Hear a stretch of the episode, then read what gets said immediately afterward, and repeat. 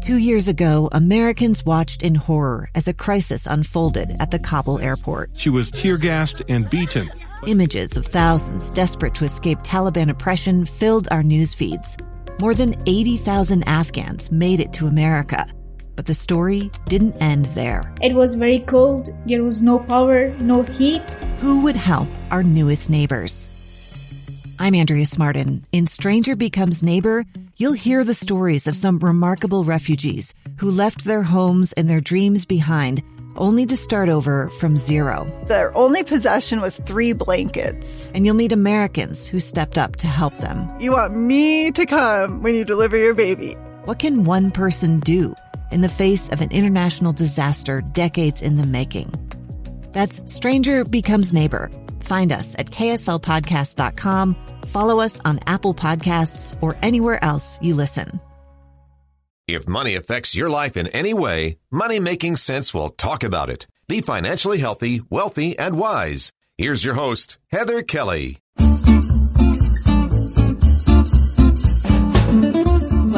To Money Making Sense, the show that talks about all things money. Today we're talking about insurance. It's that time of year again when if you do have an employer that provides insurance for you, you're going to start getting these notices that it's time to check out your plans. Joining me is Todd Valentine. He is the Senior Vice President of Employee Benefits at Beehive Insurance and also Susan Speirs, who is the CEO of Utah Association of Certified Public Accountants. Welcome to the show. Thank you for having us today. Thank All right, Todd, we're going to start with you because you're the guy with all the knowledge about employee benefits. First of all, how do I understand what my options are? I know every single year my employer sends me a list and I'm fortunate, I guess, in that we have five or six different insurance plans to choose from. But how do I make heads or tails out of which one is best for me? And should I always go for the one that has the lowest deductible? Yeah, a great, great question. Is actually multiple questions in one, but I think the key for any individual that's trying to evaluate options is really trying to understand what your needs are. A lot of people can be underinsured or overinsured depending on what they end up picking for themselves. And it's like you were saying, Heather, you have lots of options to pick from from your employer. Most employers offer more than one option and a lot of times more than one network within plan. And so it's really key to kind of understand what your needs are and, and work through with your employer, the HR team, or the agent or advisors that are there to help answer those types of questions. One thing I do want to key in on, especially for me last year, what I finally figured out is for almost 10 years, I'd been selecting the plan that was kind of right in the middle as far as how much the deductible was. A hundred dollars out of every paycheck, but it provided that if I did get sick, I didn't have to pay as much money out of pocket. What I discovered last year, though, in reviewing it all, and I actually did all the math, is the plan that had the lowest deductible. If you added up my maximum out of pocket expense and added all the deductibles, it was almost the exact same amount as that middle plan where they were taking more money out of my paycheck every month and then less out of pocket maximum for if I got sick. So it was kind of equaled each other out. And I decided, well, I'm going to risk it and like hope I don't get sick. so I went on the lower deductible plan. Yeah, and that that's pretty standard. I mean, if you think about insurance as just an assignment of risk, uh, if the insurance companies are going to take on more more risk, they're going to charge more in premiums. If they take on less risk, they charge less in premiums. And so there's a direct correlation, just a, a monetary correlation with how much risk you want to take on individually for your, yourself or your family and how much you want the insurance company company to take on. So for an individual or family to go through and look at their options that they're getting from an employer or if they're purchasing private coverage just through the marketplace, it's a real a real thing to kind of look through and decide what what do I use insurance for? How do those co-payments or, you know, deductibles or out of pockets play in? And what is it going to cost me to carry some of the risk or, or have the insurance companies carry more of that risk. Okay, now, Susan, as a tax person, what do you see at the end of the next year when I go to file my taxes? What if I did get sick and I had a really low deductible, but all of a sudden I had to pay all this money out of pocket? Well, that that's kind of a loaded question as well because it depends on how you're handling your health insurance through your paycheck. So if you have like a cafeteria plan or a health savings account where you're putting monies into those accounts before taxes, you know, you, you can use those monies to pay those health insurance expenses, of course, up to the limit of your account. The other thing is, is if you itemize deductions, which a lot of people don't anymore with the, you know, with the standard deductions being as high as they are. Um, I mean, if it was a, if it was a terrible health year, which we hope nobody ever has, you could find yourself in a position where you might be able to itemize because of those extensive um, health insurance costs. So it's something as a CPA we look at on both sides as well. And, and often as employees are working with their HR, they're also finding themselves working with their CPA to see, you know, what, what benefits best. I mean, it's, it is like Todd said, it is a risk. It is a risk analysis, if you will. And at different points in our lives, we might, we look at health insurance differently. You know, if I've got a family and kids coming up, I mean, having those well care checkups being a part of the health insurance plan is huge. But if I'm relatively healthy and things are, things are fine, maybe I take a bigger risk. It, Yeah.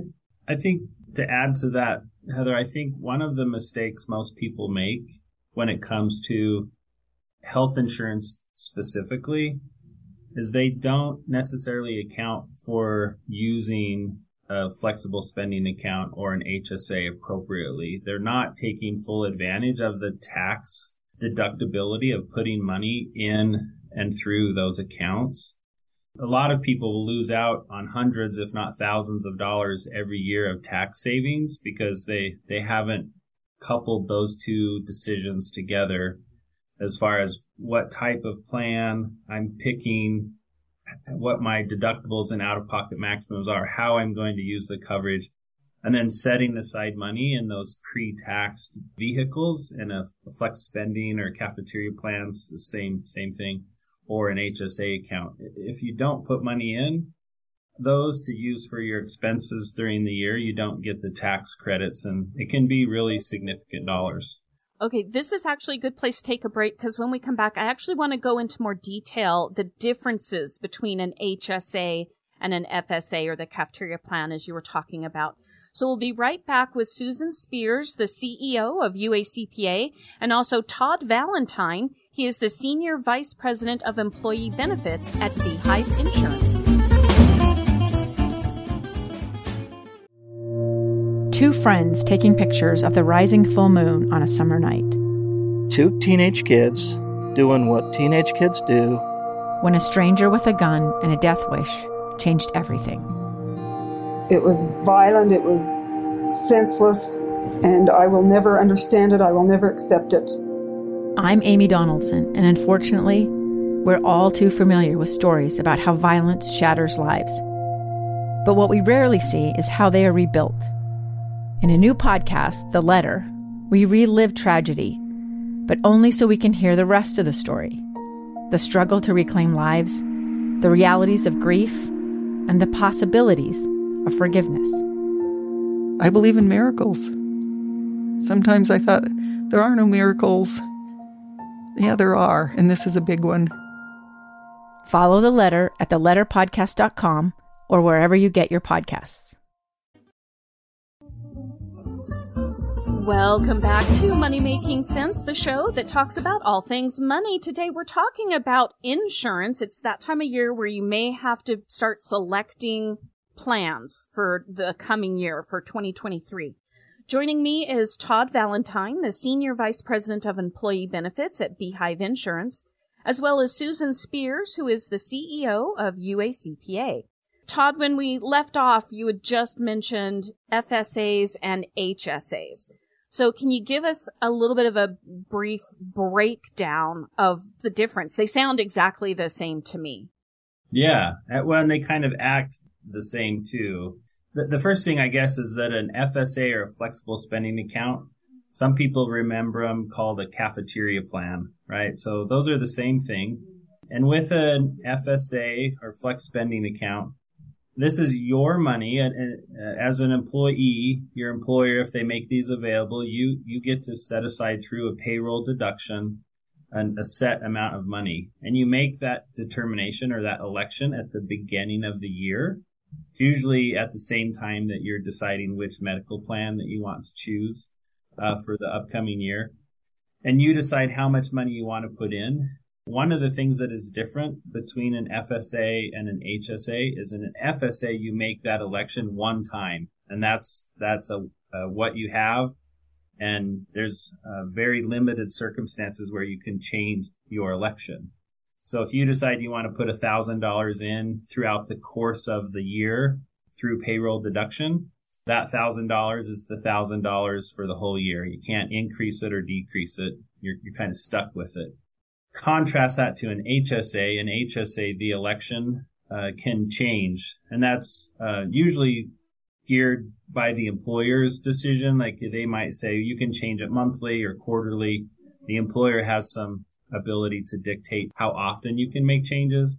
But if you started the year with a thousand dollar election in your HSA and you wanted to change that to say two thousand dollars because you had additional, you know, health things happen where you needed and wanted to take advantage of the tax savings of, of that money, you can make an election change anytime during the year based on your employer's rules that they have set forth. Now, what if I started with the $2,000 in either the FSA or HSA and it's, you know, middle of November and I still have $500 left and nothing happens for the rest of the year? Do I get that 500 back? Yeah, good question. So the answer is it depends. it's an attorney answer. On an HSA, a unique thing with an HSA is there's no use it or lose it provision. The money that you put in the HSA, it's like putting money into any savings account. It's in there. It stays in there until you, until you spend it. With a flexible spending account, uh, or an FSA, the plan has two options. You can either have a rollover. So an employer gets to decide this which rule they want to follow. And and maybe Susan, maybe you can jump in and explain those. But there's a rollover option, uh, or there's a spend down option at the end of the year. Wait, what do you mean by spend down option? What is that? So you, um, in a, in a plan, it will allow you to have like the next two and a half months into the plan year to uh, to spend the money that's in there from. Oh, okay. Oh, so, okay. So let's say in 2022, this year, I had originally said, yeah, let's do the 2000 bucks. I've got some dental work coming up and, you know, a few things going on. Eh, but I get to the end of November, all of that's taken care of, and I still have $500 left.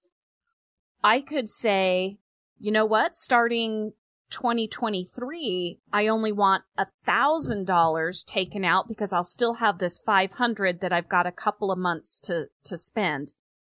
Well, you, you have to make sure that you spend that 500 though in that two and a half month window or the employer can choose to pull that money back and it's their money.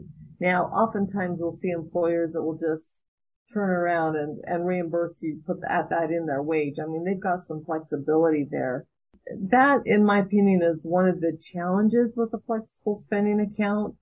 If anything, you want to be maybe a little short as opposed to, to a little over, but you know, you can plan some dental, you can plan some procedures and stuff like that, but you, you kind of want to keep it pretty close. Whereas with the HSA, if you have that option, that money just keeps rolling forward. Heather, most of the employers have opted for the a carryover.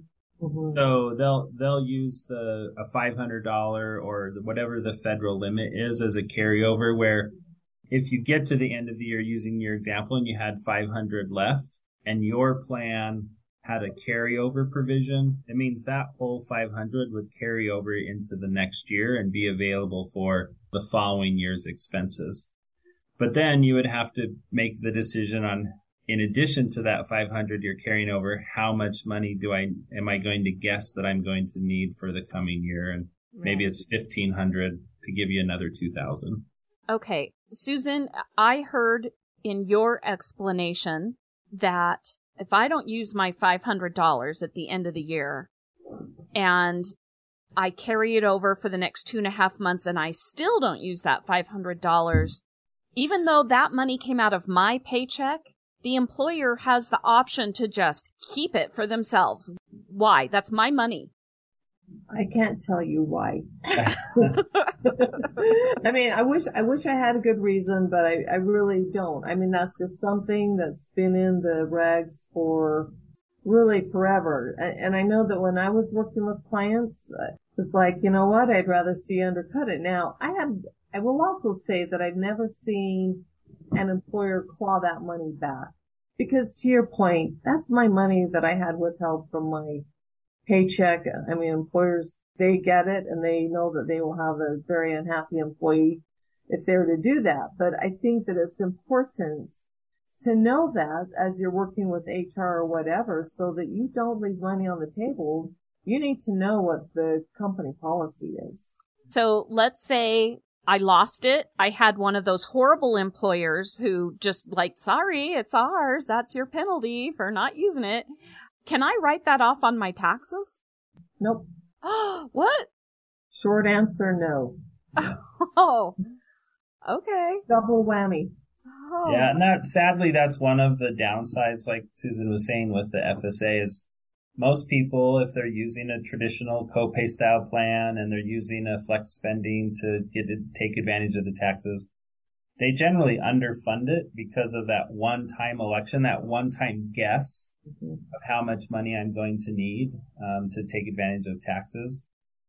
Um, and because it's underfunded, they're not able to take full advantage of the tax credits. And because I can't change my election midway through the year as my needs change, um, I, I don't get full advantage of the taxes. And you, you've seen now a, a, proliferation of HSA high deductible health plans and the HSA accounts that go with them grow um, really over the last 10 years plus because one of the big advantages is the ability to save on taxes or you get the tax savings of having a, a no use it or lose it clause on the HSA accounts plus a, a, significantly higher limit of amount of the money that you can put in to those HSA accounts with no risk of lo- ever losing that money. Now, is there any restrictions on what I can use the either HSA or FSA on? Can I use it for physical therapy? I know I could use it for illnesses, things like that. Can I use it toward prescription medication? Physical therapy? What are what are my limits? Massage? I need massage. You know. Yeah. yes, the simple answer is yes. There uh, there are limits. There are some things that are not qualified under an HSA or a flex spending account. Most of the things that you would think of are, and it can be anything medical, pharmacy, dental, vision. But if you, you know, there, the IRS keeps a really comprehensive list that you can Google search uh, IRS eligible expenses for flex spending. A simple Google search will give you a pretty comprehensive list of things that you can and can't use your flex spending money for. But in, in massage, for example, is if you have back problems and the doctor is prescribing a therapeutic massage because you have back issues, then that would be uh, deemed an eligible expense. But if you just like a relaxing massage, you know, it's not prescribed by a doctor, uh, then that probably would not be considered an eligible expense. One thing people need to understand is the money that comes out of your paycheck into a flex spending account is still out of your pocket. It's just some of it is before your paycheck gets taxed or not. Well, and I think also, you know, we have these HSAs and these like spending accounts. that we can use for things that health insurance may not cover. I mean, there are many health insurance plans that don't cover physical therapy, for example, or they only cover a limited amount. Well, if you know something happens, especially if you have an HSA and, and you're having to do physical therapy or physical therapy massage, you can up that or pull that out of your HSA. And that's kind of win-win, you, you know, as long as it's on that IRS list okay. um, you're good to go. We need to take one more break. When we come back, we're going to get into some other insurance stuff, I'm sure. So we'll be right back with Todd Valentine, Senior Vice President of Employee Benefits with Beehive Insurance, and also Susan Speirs, who is the CEO of Utah Association of CPAs.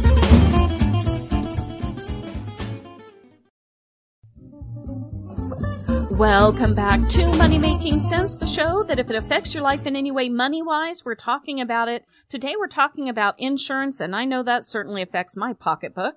Joining me today is Susan Speirs. She is the CEO of UACPA, along with Todd Valentine, who is the Senior Vice President of Employee Benefits with Beehive Insurance. Todd, I think I'm going to go back to you we've mostly been talking about insurance that we would get through our employer and the employer can take out money for HSAs. And this is the time of year that employers start rolling out the plans that you can choose from for 2023. What if I don't have insurance through my employer? What if it's either I'm part-time and they don't provide it for a part-timer or I'm full-time but I'm at a company that has less than 50 employees and the employer just can't afford to provide insurance. Yeah, I mean, this impacts a huge population in the state of Utah, right? Hundreds of thousands of us are, are, don't have an option through a, an employer. And so there, there's a couple of options for anyone that needs to look for that. The one that most people I think are familiar with is just the healthcare marketplace, which is the federal website that allows people to go in and shop for individual health insurance. People can do that on their own. Uh, the op- national open enrollment starts in November, goes for a month and a half, and it gives everybody the opportunity to purchase coverage that either doesn't have coverage now, lost coverage during the year, uh, or just has chosen not to have it in the past. So that's the first one. The second and third are kind of the same thing, and that is there are qualified healthcare navigators and qualified health insurance agents that um, have the ability to help anyone navigate that process without any cost to the individual. That's a real common misunderstanding or misconception is if you have somebody, a professional help you, that somehow you'll pay more for the insurance. And that's just not true. The, the cost of the coverage is the exact same, whether you try to go and do the shopping on your own or you have somebody, a professional help you. And so there's a half a dozen or more healthcare navigators. These are generally nonprofit entities that work within specific communities to help folks find insurance. And then there's thousands of qualified licensed agents uh, that also work with individuals and families to, to again help them go through uh, and look for insurance and get the tax credits and subsidies without any cost to the member as they purchase coverage. Are these two the healthcare navigators and healthcare agents? Are they for people in lower income areas or it, it doesn't matter anybody it doesn't matter it does so if if i just don't have insurance even if i'm making a ton of money but i'm at a smaller company i can still call these people and organizations and go, Hey, I need some help finding insurance? Yes, the, all of the above. Uh, we, I mean, as a licensed agent selling individual plans, we've helped, you know, business owners that, that just is a mom and pop shop that make a very, very good income, but they need help navigating an individual policy for their family all the way down to kids that are in school. They don't have coverage through their parents anymore, but they make little to no money. Right. Uh, we also can help them, you know, navigate the process of picking insurance. And it isn't just health insurance. You can get dental insurance as well, correct? Uh, there, there's some integration with some of those services. typically uh, individual dental is purchased separately. Right. And there are a few, a handful of options for individual dental. What we found over the last several years is most people uh, just self-insure dental and vision and they work with the dentists or their, you know, vision care providers to get a cash discount that sometimes is about the same as what you would get if you purchased insurance. There was a time in my life I was struggling and I couldn't afford health insurance, but I did find a dental plan I could afford. It was like 20 bucks a month.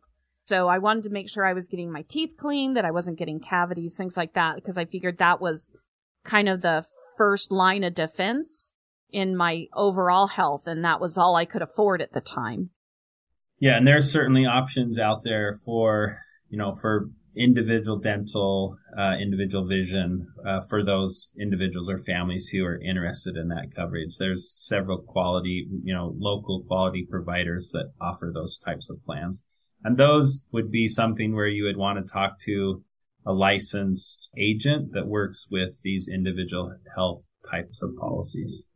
So, Susan, if I did in, get insurance on my own, if it wasn't provided through my employer, can I write that off on my taxes?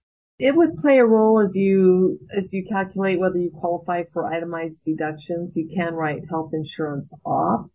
But again, it goes back to the standard deduction is so high now that I mean, a lot of people don't itemize anymore. Yeah.